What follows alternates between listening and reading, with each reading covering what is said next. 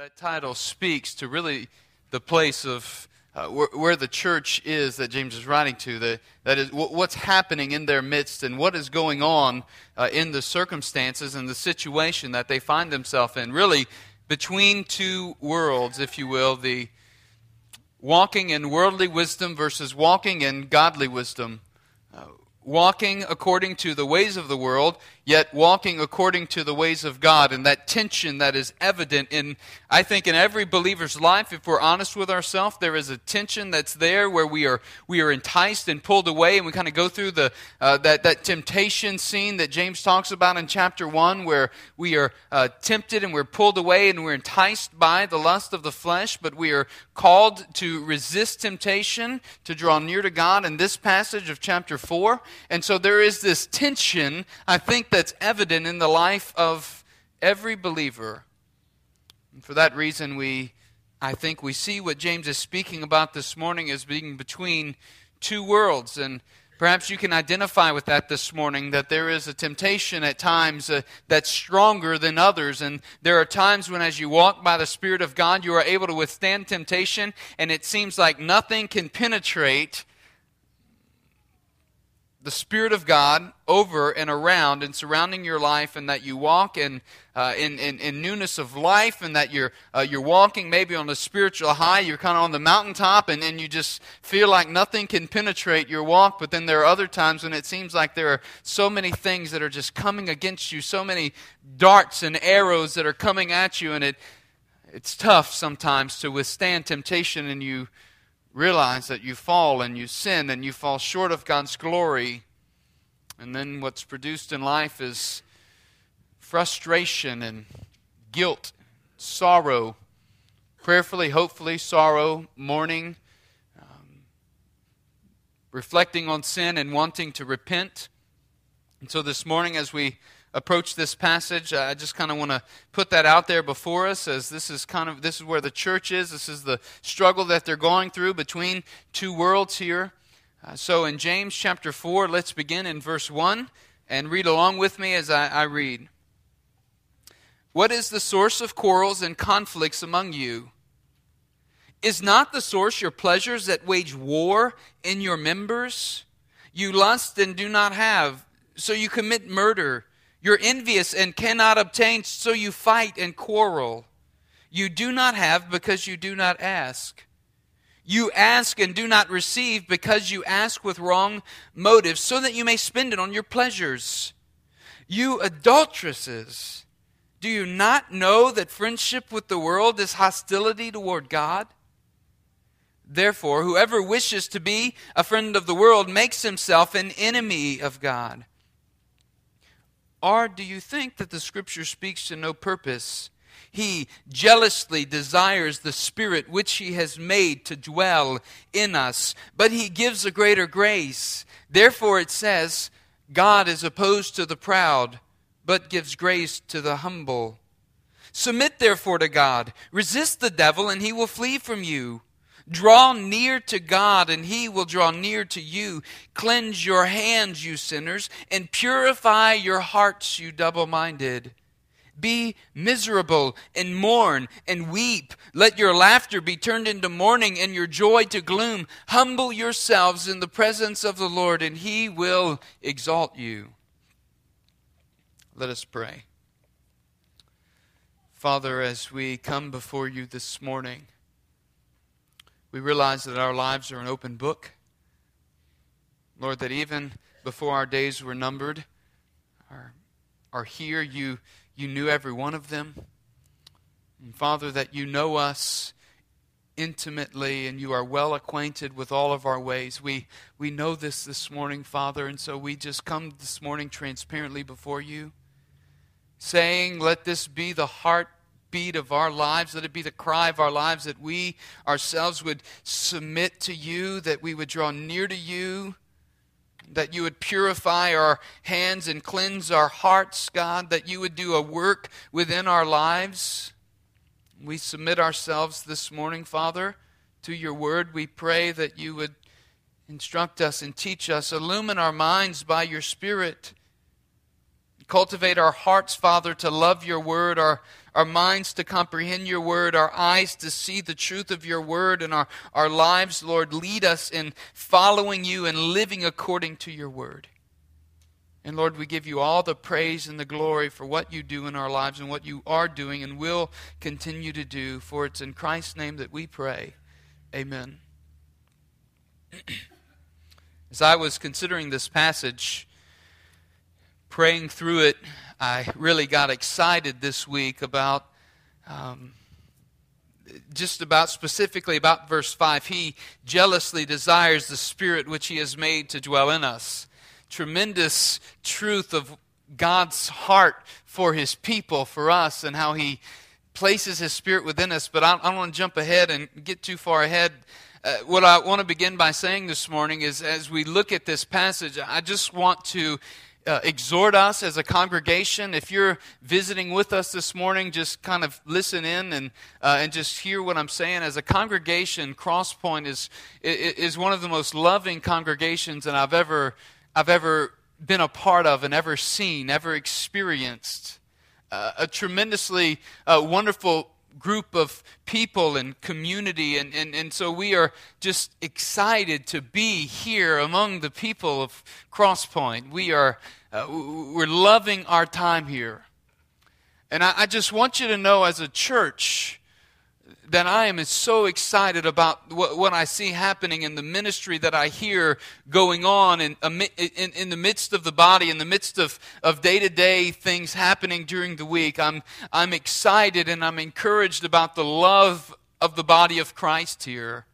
I'm excited about the health of the congregation. I'm excited that we can read through a passage this morning like this and we don't experience the things that are happening to this degree in the midst of this body. But there are churches, you should know, across this nation, in this state, even in this city, who experience these sorts of things, this worldly wisdom, if you will, that has crept into the church, as James is writing so I just want to share that this morning as we begin that I, am just excited and I'm, I'm so thankful for the way that Christ is lived out among the people here. I'm so excited about the way that, uh, that, that, that Christ has gripped our hearts and our lives. And I know that we're not perfect by any means, and that's not what I'm saying, but I'm saying that I'm excited, I'm encouraged about the way that I see our faith being modeled as a congregation and if you're a visitor this morning or, or just an attender and you're not part of the, uh, the, the, the membership of the body, let me just encourage you to take that step of faith and unite together with the church, with the body of Christ, because that is why Christ has created the church, that we would be a mutual group of brothers and a community of faith living together, living out the call of the gospel in our lives and experiencing and doing life together. That's what the church is about. And so I just I commend us, I exhort us, I'm excited about that for us as a church. Now for verse 1, chapter 4. Uh, he says, he begins with a question. What is the source of quarrels and conflicts among you? And so, as we look at Between Two Worlds, uh, I want us to see first that last week uh, there was a contrast really between false wisdom and true wisdom, or true wisdom and false wisdom. And this week we really see the grave result of false wisdom being at work in the midst of the church. Last week we saw there was bitter jealousy, there was selfish ambition, that word meaning a partisan spirit. And if you remember, we, partisan, we know what that's about. We see partisanship, right, all the time, especially in politics today. So there was this partisan spirit, selfish ambition in the midst of the body. There was disorder, James says in chapter 3, and every evil practice. And so now what we see in chapter 4 here is we see the results, the manifestation of a people of God walking in worldly wisdom or in false wisdom. And so the first point we see this morning is that worldly wisdom misleads us to pursue big word here, hedonism. Worldly wisdom misleads us to pursue hedonism. Now, I want to tell you why I use that word hedonism because there in verse 1 is not the source your pleasures that wage war. That word is actually where we get our word hedonism from. And so it's the word hedonism in English. It just transliterates into English. It's where our English word for hedonism comes from. It's pursuing pleasure. And so, what James is saying is that when we walk in worldly wisdom, we pursue our own pleasure and our own satisfaction. When we walk in worldly wisdom, we pursue our own pleasure and our own satisfaction. And so he asks the question what, what is the source or what is the cause of these quarrels and conflicts among you? And then the answer is the question there in verse 1 Is not the source, isn't it, isn't it these, uh, these pleasures that are at war within you? They're at war within your memory. Isn't that what's causing the conflict and the quarrels among you? And the answer, of course, is Yes, that's what's causing the conflict and the quarrels that are among the church. You might have heard John Piper speak of hedonism in a positive sense, as in Christian hedonism. One who, as a disciple of Christ, would pursue the pleasure of God in his life. But that's not what James is speaking of here. The word that's used here in the New Testament, it's used in only a few other places, and it always carries a negative connotation. It always conveys sinful and self indulgent living. It always means one who is seeking after to serve their own ends. Luke 8:14 says, "And as for what fell among the thorns, they are those who hear, but as they go on their way, they are choked by the cares and riches and pleasures of life, and their fruit does not mature. Speaking of the seed that is cast along the side, it doesn't sprout up to mature life. Instead, they are it's taken away by the cares of the world and the seeking after pleasures. In Titus chapter 3, Paul uses it this way says, For we ourselves were once foolish disobedient, led astray, slaves to various passions and pleasures, passing our days in malice and envy, hated by others and hating one another. 2 Peter 2:13 says they count it pleasure to revel in the daytime those who are sinful in their lifestyle. So this word pleasure, he says, it is the source of the conflict and the quarrels that are among the church, this pursuit of one's pleasure, this hedonistic living. And so I want us to make this connection this morning from chapter 3 into chapter 4 that worldly wisdom misleads us down this wrong path of pursuing and satisfying our own pleasures when the antithesis of that is godly wisdom, which leads us in righteousness and life. And so we'll see those two contrasted this morning. This is to be between really two worlds. There's one more clarification we need to make here in verse 1. Is not the source your pleasures that wage war in your members? Is he talking here about the body of Christ or is he talking here about the individual person? Well, he's talking here about the individual person. He's talking about what, uh, what happens in the body. It's the word that's used for the members of the body. In other words, my hands, my feet, my eyes, my head, my arms. And so he's talking about this very thing which wages war internally, deep within. It is this thing that is at war inside of the believer. This pleasure, this seeking out of pleasure, this wanting to satisfy my own desires, my own needs. And here, what James is doing is he's really using a common metaphor that's used throughout the New Testament to speak of the body and the members of the body. And so this is the picture that we really begin to see last week, and, and it regards the, the selfish ambition in a person's life. It regards the partisan spirit that comes up as a result of, of selfish ambition and as a result of bitter jealousy. And here's what he says about it. Look, he says that it wages war in your members. Now, maybe we don't take that serious enough today that this seeking out and desiring this pleasure it wages war in our members in fact to the point that later in verse 5 that exciting pinnacle of the passage. He jealously desires the Spirit he has made to dwell in us, so much so that this war that is going on within us, it is pulling at our members, and it is this internal struggle that is happening. Our pleasures are engaging with the members of our body in war. They are going to war with each other. In fact, Romans 7:23, the apostle Paul says, I see in my members another law, waging war against the law of my mind and making me captive to the law of sin that dwells in my members. He says in Galatians 5:17, "For the desires of the flesh are against the spirit and the desires of the spirit are against the flesh, for these are opposed to each other to keep you from doing the things you want to do."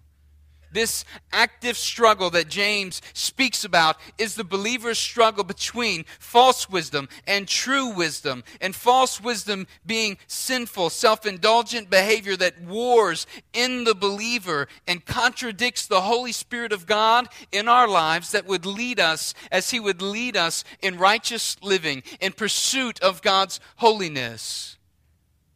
This is what James is speaking about in chapter 4, verse 1. This is the reality that's happening in the midst of the body. They are struggling deeply, internally, and this internal struggle that is going on within this war that they are losing individually is wreaking havoc in the midst of the body. And consequently, this war that is happening within the individual believer is also happening in the midst of the church as a whole and ruining the church's witness, ruining the testimony of the church. It's a war for them. It's a war against the culture. It's a war against position. It's a war against one another. And it's a war against the hedonistic culture even today that mocks God at every turn and confronts the child of God at, at every waking point, at every point of walking according to the ways of God or walking according to the ways of the world. There is a challenge that is being uh, confronted in every believer's life as to which way we will walk in the ways of wisdom or in the ways of, in the ways of worldly wisdom and godly wisdom. And so in verse 2, he says, You lust and do not have. That is, you, you desire, you want for it, and you don't have. So what do you do? You commit murder. You are envious and you can't obtain, so you fight and you quarrel. You don't have because you don't ask. Now, as we get into verse 2 here, the question becomes is he really, I mean, did somebody really murder somebody in the church? I mean, for all practical purposes, it doesn't seem like that would really be the natural progression of what was happening. I mean, they were just quarreling and having a conflict, right? A simple dis- dispute of words.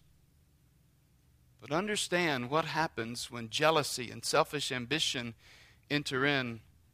Jealousy and selfish ambition, left unchecked, begin to brood up within the heart of a person and really begin to take root and eat away and bite away and chew down and disrupt fellowship. And more, more than likely, what did happen in the midst of the church, one of the churches, was that more than likely there was a murder that ended up happening as a result of the dispute and the struggle, the struggle that was going on and more than likely, there was an instance, an example of something that happened in the midst of one of these churches where it tainted, and, and, it was well known perhaps, but it, it would have tainted the testimony of the church. Those are supposed to be a people of love, they're supposed to love one another. Instead, there's murder happening in the midst of the body. In fact, the description is you lust and you do not have, so you commit murder you're envious and cannot obtain, so you, you fight and you quarrel. This description of envious, it's, it's this word to covet. It's zeal. To have a zeal. It's an intense, it's an intense desire to have.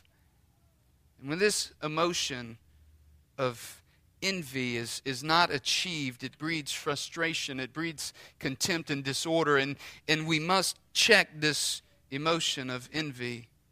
But I want to ask you a question. Doesn't it sound familiar to some of the biblical characters that we know about throughout Scripture? You lust and do not have, so you commit murder, right?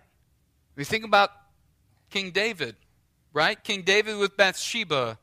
King David himself sees, begins to lust, then he commits adultery, then he tries to cover it up, and then what happens? He kills Uriah the Hittite. Not only King David, but this is what happened in the very beginning of Cain and Abel in the garden. The Lord said to Cain, Why are you angry? And why is your face fallen? If you do well, you will not will you not be accepted? And if you do not do well, sin is crouching at the door. Its desire is for you, but you must rule over it. Genesis 4 8, Cain spoke to Abel his brother, and when they were in the field, Cain rose up against his brother Abel and killed him. Why? Why? Because Abel's offering was pleasing to the Lord and Cain's was not. Envy, envy marked the heart of Cain. And so he slew his brother. In the Gospel of Mark, Mark tells us that Pilate, Pilate's thought, he tells us of Pilate's thoughts regarding Christ in Mark 15:10. It says Pilate perceived that it was out of envy that the chief priest had delivered him up speaking of Christ. You see what a danger this emotion of envy can be. Envy, wanting what someone else has simply, or envy, really desiring it intensely, leads down a road that is dangerous. It's a way of worldly wisdom. And what James is trying to show us is that hedonistic living results from false wisdom and it produces unholy desires that are never, never truly satisfied. And so, believer, check our heart deep within when we recognize a seed of envy, a seed of jealousy within our hearts, knowing that it is not from God, knowing that it is not that which is healthy for the body you lust and do not have, so you commit murder. You are envious and cannot obtain, so you fight and quarrel. Kent Hughes, in his commentary, tells of an intriguing experiment that it shows that a male butterfly will ignore a female butterfly of his own species in favor of a painted cardboard one.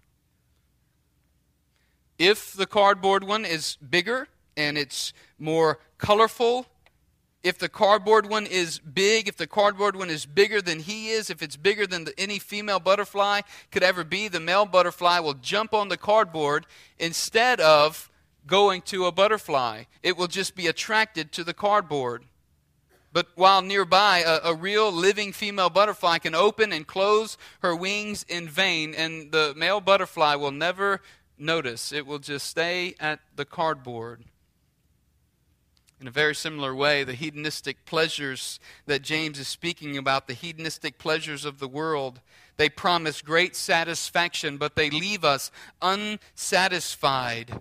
The pleasures of this world can blind us from the true source of satisfaction and the true source of joy. True satisfaction, true pleasure comes not from pursuing the pleasures of the world, but comes from pursuing the pleasures of God, pursuing the holiness of God.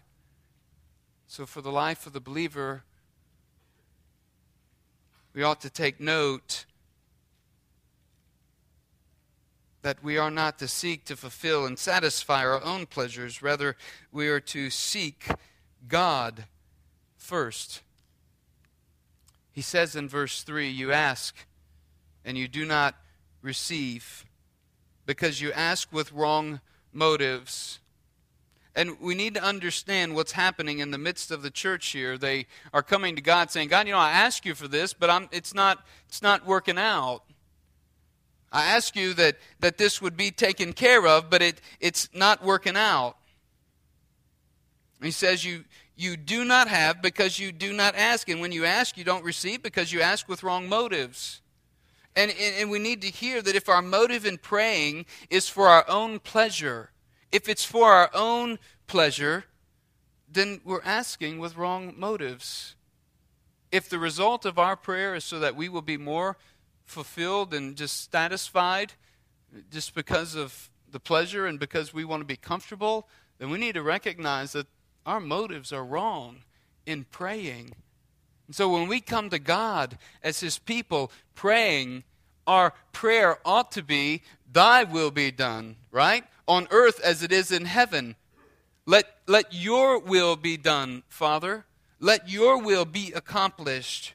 Our motive in prayer should never be our own selfish gain or our own selfish pursuit, but our motive in prayer is ultimately to be in pursuit of God's will and to be in pursuit of His glory. That's easy to say, and most of the time it's easy to believe for the believer, the Christian that's walking in the Spirit of God, but there are times when that's difficult to pray and difficult to walk by, especially when we're praying for healing in our own life, especially when we're praying for healing in the life of a, a loved one, there could be an element there of our, our selfish desires, right? Wanting, wanting this to be done, but we couch that in wanting it to be done for the glory of God, for the right reasons. Doesn't mean that a prayer that wants healing is a bad prayer at all. In fact, we can go to Jesus as he's in the garden praying What's he pray before God? He says, Lord, if it's at all possible, let this cup pass from me. Not my will, but your will be done. And so, in our prayer, in our praying, we pray with the motive of wanting God's will to be accomplished. We pray for the sake of God's glory being accomplished. But you know, the other thing I thought about here in verse 3 is as they were asking with wrong motives, for us, you know, if we're not careful, it's easy to get caught up with the concerns of our day to day living than, than, than have our prayers consistently be about God, thy kingdom come, thy will be done. It's much easier just to kind of get caught up in, in, in, in the day and get caught up in our own routine and not spend time seeking to know God's direction, seeking to fulfill and, and, and be part of God's will being accomplished. You know what I'm talking about? This is what begins to happen in our lives as we walk in the worldly wisdom, as we walk in our own ways. But you see, wisdom from above isn't concerned with hedonistic living. It isn't concerned with living for the pleasure of self. It's concerned with holy living. It's concerned with dependency on God and not dependency on self. Trusting in God and not trusting in self. And so instead of fighting and quarreling and seeking one's own pleasure, we must be seeking God. It's for this reason that in verse 4, James lays out really an indictment against the church. And this indictment in verse 4, it's really a stinging indictment. It's an indictment calling us away from this worldly wisdom and drawing us to godly wisdom. He says in verse 4 this tough word, you adulteresses. He calls the people, his people, the church, he calls them adulteresses, you who have cheated on God, basically. And he asks a question Do you not know that friendship with the world is enmity toward God? In other words, there's two different things happening here. Either we are going to be a friend of the world or a friend of God. And to be a friend of the world means that we are going to be at enmity with God. It means that we will be hostile to the things of God. That's, that's a huge contrast. We can't have our feet on both sides of the fence, right? We can't walk on both sides of the fence here. We've got to be either committed to God or living in the world. We can't do both and. And this is the real struggle for the believer where we're kind of between two worlds because sometimes you get you get caught up and, and then you all of a sudden you realize that man I'm I'm not walking in godly wisdom here. Oh God, by your grace forgive me and help me to walk according to your ways, right? We we get to a point in our life and we recognize that maybe everything that we have been saying is simply a shell. Maybe it's just a facade. And what we say we believe, we really aren't living it out. I hesitate to think that we would even you know, do things like engage in, in ministry where we try to share the gospel with people, yet in our own lives we're not living the gospel. Right? I mean, that we would we would talk about having this extraordinary faith, but even in our own lives, we're not exhibiting this extraordinary faith. Or we would go on even mission trips and yet all all the time really not be living for the glory of God, living for our own in for our own pleasures, pursuing hedonistic living, our own pleasure-filled living. It's for this reason that James says worldly wisdom misleads us to pursue hedonism. Godly wisdom leads us to pursue holiness. See, there's a, there's a deception here, and that worldly wisdom makes us think we're doing what we need to be doing makes us think we're okay, makes us think that we're doing enough even to earn favor with God. But the reality is is it just blinds us. And James says, "You adulteresses, it's the Old Testament language here. In fact, no greater picture do we have than what, what, Kevin read this morning from Hosea, Hosea, the prophet of God, where he, he commands Hosea to go and to marry the harlot to show that God, the husband, is faithful even when Israel, the harlot, his people, are not faithful in the marriage covenant. God is faithful even when his people are not faithful. Hey, the good news is, even if we have been walking in hypocrisy, God's grace is sufficient to bring us back to him. Look at what he says in verse 6 but he gives greater grace. Therefore, it says God is opposed to the proud, but he gives grace to the humble. And so he'll tell us in a moment humble, humble yourselves. Friendship with the world, in verse 4, is hostility toward God. Notice the responsibility in the next clause. Therefore, whoever wishes to be a friend of the world makes himself an enemy of God. Whoever wishes to be a friend, whoever longs for, desires, wants to be a friend of the world, then that person makes themselves an enemy of God. They place themselves at the position of being at enmity with God, hostile toward Him, and they become His enemy. They bear responsibility for being the enemy of God. You adulteresses, he said, don't you know can't live with one foot in the world and one foot in heaven? You can't live with one one side of your life pursuing God, supposedly, and the other side pursuing the things of the world. It's either all or none. It's you're, you're all in or you're not in. There's no if, there's no, there's no middle road here. And I'm confident that if the Lord Jesus Christ has truly regenerated and saved a soul, that the believer cannot continue to operate in a worldly, hedonistic lifestyle without being miserable to the point that they are going to repent and turn and experience the times of refreshing and renewal that comes from the Lord Jesus Christ. Maybe that's you this morning. I don't know. Maybe that's where you're at that you really need to just experience the refreshing that comes from the Holy Spirit of God. And maybe if that's you this morning, I want to challenge you this morning before you partake of the Lord's Supper, the table, that you spend time meditating upon this truth that God is gracious, but that you would repent before Him of sin.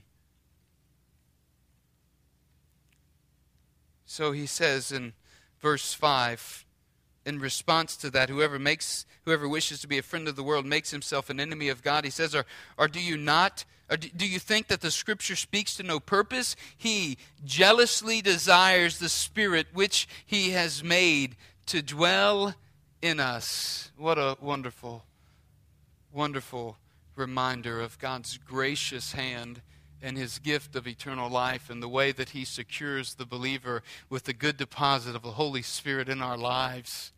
That those who have repented and come to Christ and been converted to Him, they've become a new creation. 2 Corinthians chapter 5. We've become a new creation in Christ. The old things are gone. Behold, all things are made new. And then we see here, not only here, but we see it in, in, second, in 2 Corinthians chapter 6 as well. But He has made the Holy Spirit to dwell, His presence to dwell within us. He jealously desires the Spirit which He has made to dwell in us, His people. He jealously desires that we would walk in Him, that we would be sold out to Him and to Him alone, that we would not be double minded, as He says later on as he's addressed already here in chapter 1 and again in chapter 3 or chapter 2 that we wouldn't be a double minded people, that we would be a people who are sold out, single minded, single hearted, pursuing him. This is his desire. We must humble ourselves before God, realize that God intensely desires the Spirit which He has made to dwell within us, within His people. In other words, here's what happens God empowers the believer. He fills us with His Spirit. He empowers the believer to live for Him, to live for His glory. 1 Corinthians 6:19 says, "Or do you not know that your body is a temple of the Holy Spirit who is in you, whom you have from God, and that you are not your own? And in Exodus 34 14, he says, For you, you shall worship, you shall not worship any other God, for the Lord, whose name is jealous, is a jealous God. You see, God desires the faithfulness of his people. God is faithful. He is faithful to his children. He is faithful to forgive you as you come to him. And as we humble ourselves, God desires our faithfulness and he expects and he desires us to live in right relationship with him. He desires that we would walk in a way that brings him glory. He desires that we would live in such a way that our lives line with His Word and are a testimony to those that we come in contact with. And so he says, he jealously desires the Spirit which he has made to dwell in us. And then in verse 6, but he gives a greater grace. Therefore it says, God is opposed to the proud, but he gives grace to the humble. That is, to everyone who would humble himself before the Lord Jesus. God's grace is extended and His grace is extended for us as we walk by His Spirit, as we live by His Spirit, as He desires that we would be in fellowship and communion with Him. This is what it means that He jealously desires the Spirit that He has made to dwell in us, that we would be in fellowship with Him and walk with Him. How are we to respond to this call to live in worldly wisdom and to walk according to worldly wisdom? Well, we are to respond by what he gives us to do. In 7 through 10, he calls us. I just want to read through these quickly and we will. Um, we'll look at them if we have time this morning. Verse 7, he says, Submit therefore to God. Resist the devil, and he will flee from you. Cleanse your hands, you sinners, and purify your hearts, you double minded. From verses 7 through 10, he gives us 10 commands, 10 imperatives for us to live by. 10 ways that we are to walk and pursue the holiness of God. First, he says, submit your life, therefore, submit to God. And when we submit to God, what we then do is we take our lives and we put it under His leadership, under His control, turning my life, surrendering my life over to Him. And as He says, submit therefore to God, resist the devil, and he will flee from you. The interesting thing is that this he will flee from you, it's future.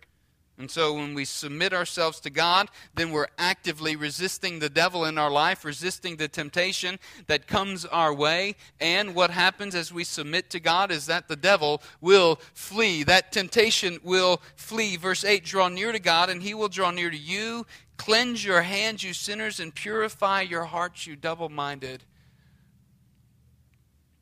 There's a testimony about what God has done in my life through this verse in verses 7 and 8. It was a tremendous time of struggle in my life while I was in college. I was just struggling with a besetting sin that, that seemed to be gripping my life and wouldn't let go. And uh, as I was praying and asking God to deliver me from this sin and to help me to just put it away and to not, not pursue it, um, I, I would search Scripture and read Scripture, trying to discern where how His Word would give an answer to that prayer. And as I as I discerned and just read through, I came across James 4 7 and 8. I began to meditate on that verse and memorize that verse and hide it in my heart. And, and any time I was struggling with temptation to sin, I would begin quoting this verse. And it's not a magic formula, it's simply the power of God's word within the heart of a believer.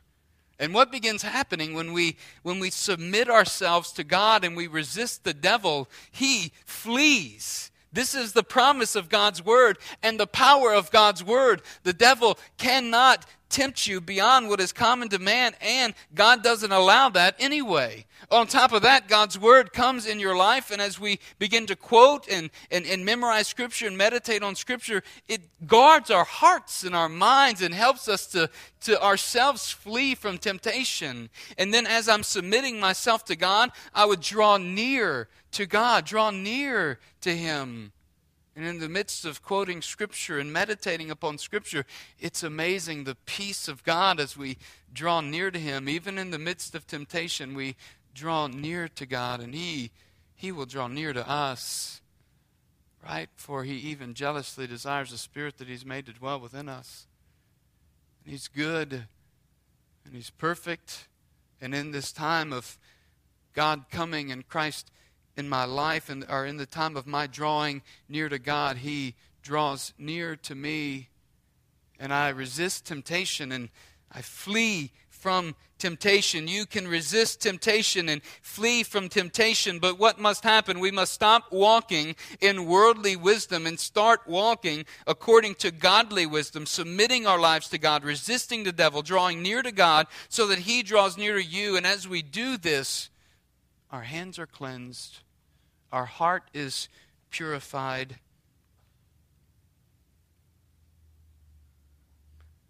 I think about just the cleansing power of God's word, even. John 17, 17, Jesus in his high priestly prayer prayed, Lord, sanctify them by your truth. Your word is truth. Ephesians 5, 25, the picture of Christ and the bride, he says, Husbands, love your wives as Christ loved the church and gave himself up for her, that he might sanctify her, having cleansed her by the washing of water with the word, so that he might present the church to himself in splendor, without spot or wrinkle or any such thing, that she might be without blemish and holy. This is the picture of God's word. The life of his people cleanses, it purifies us. Final challenge I want to leave us with this morning is he says, Be miserable, be wretched. He says, it's a command, be wretched. Another command, and mourn. And then another command, and weep. This, listen, brothers, this ought to be our response to sin. Internally, we recognize that we, we are sinful. And because of that sin, we mourn, we grieve over sin in our life. But not only do we grieve over sin in our life, we weep. This is a picture of weeping over sin. Oh, that we would take our sin so seriously. That we would see our sin as God sees our sin. That we would mourn and weep over our sin he says, Let your laughter be turned into mourning and your joy to gloom. This is not to be the miserable, humble existence of every believer in the world. But what James is advocating here is a right response to our sin and what happens in a repentant heart when we recognize our sin before holy God, that we would be miserable, that we would mourn, that we would weep, that we would humble ourselves in God's presence and be brought low. And here's the promise when we are that way, when we are humbled in God's presence, He will exalt you. He will exalt you. Nick doesn't have to exalt himself. Kevin doesn't have to exalt himself. He will exalt you. As we humble ourselves before God, leaving it to God, asking that we would walk in the wisdom of God and not in worldly wisdom, not pursuing our own end, but pursuing Him. We humble ourselves before God, and He will exalt us. Worldly wisdom misleads us to pursue hedonism. Godly wisdom leads us to pursue holiness. Let me ask you this morning Are you pursuing holiness in your life? Are you pursuing walking with God, walking in the wisdom of God? As the pianist comes to uh, to play this morning, I, I just want to ask you this morning to spend a few moments in prayerful meditation, reflecting upon your heart before the Lord, reflecting uh, your own soul. If you are pursuing holiness, if, if there's sin in your life before God, I'm going to open us in a time of prayer. I want to invite you to stand.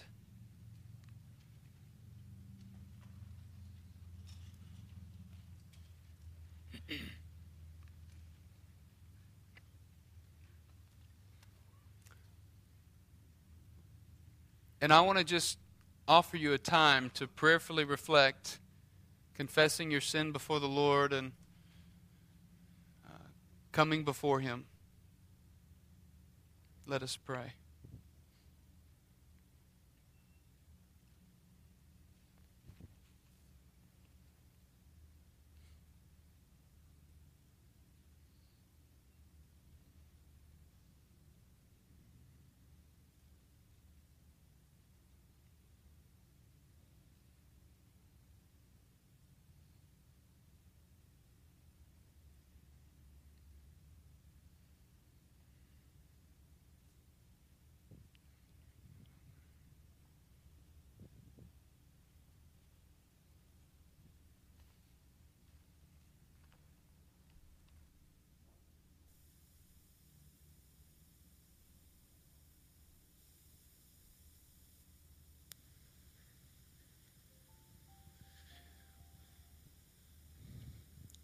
You may be seated at this time. I'm going to ask the deacons to come forward and to prepare the table.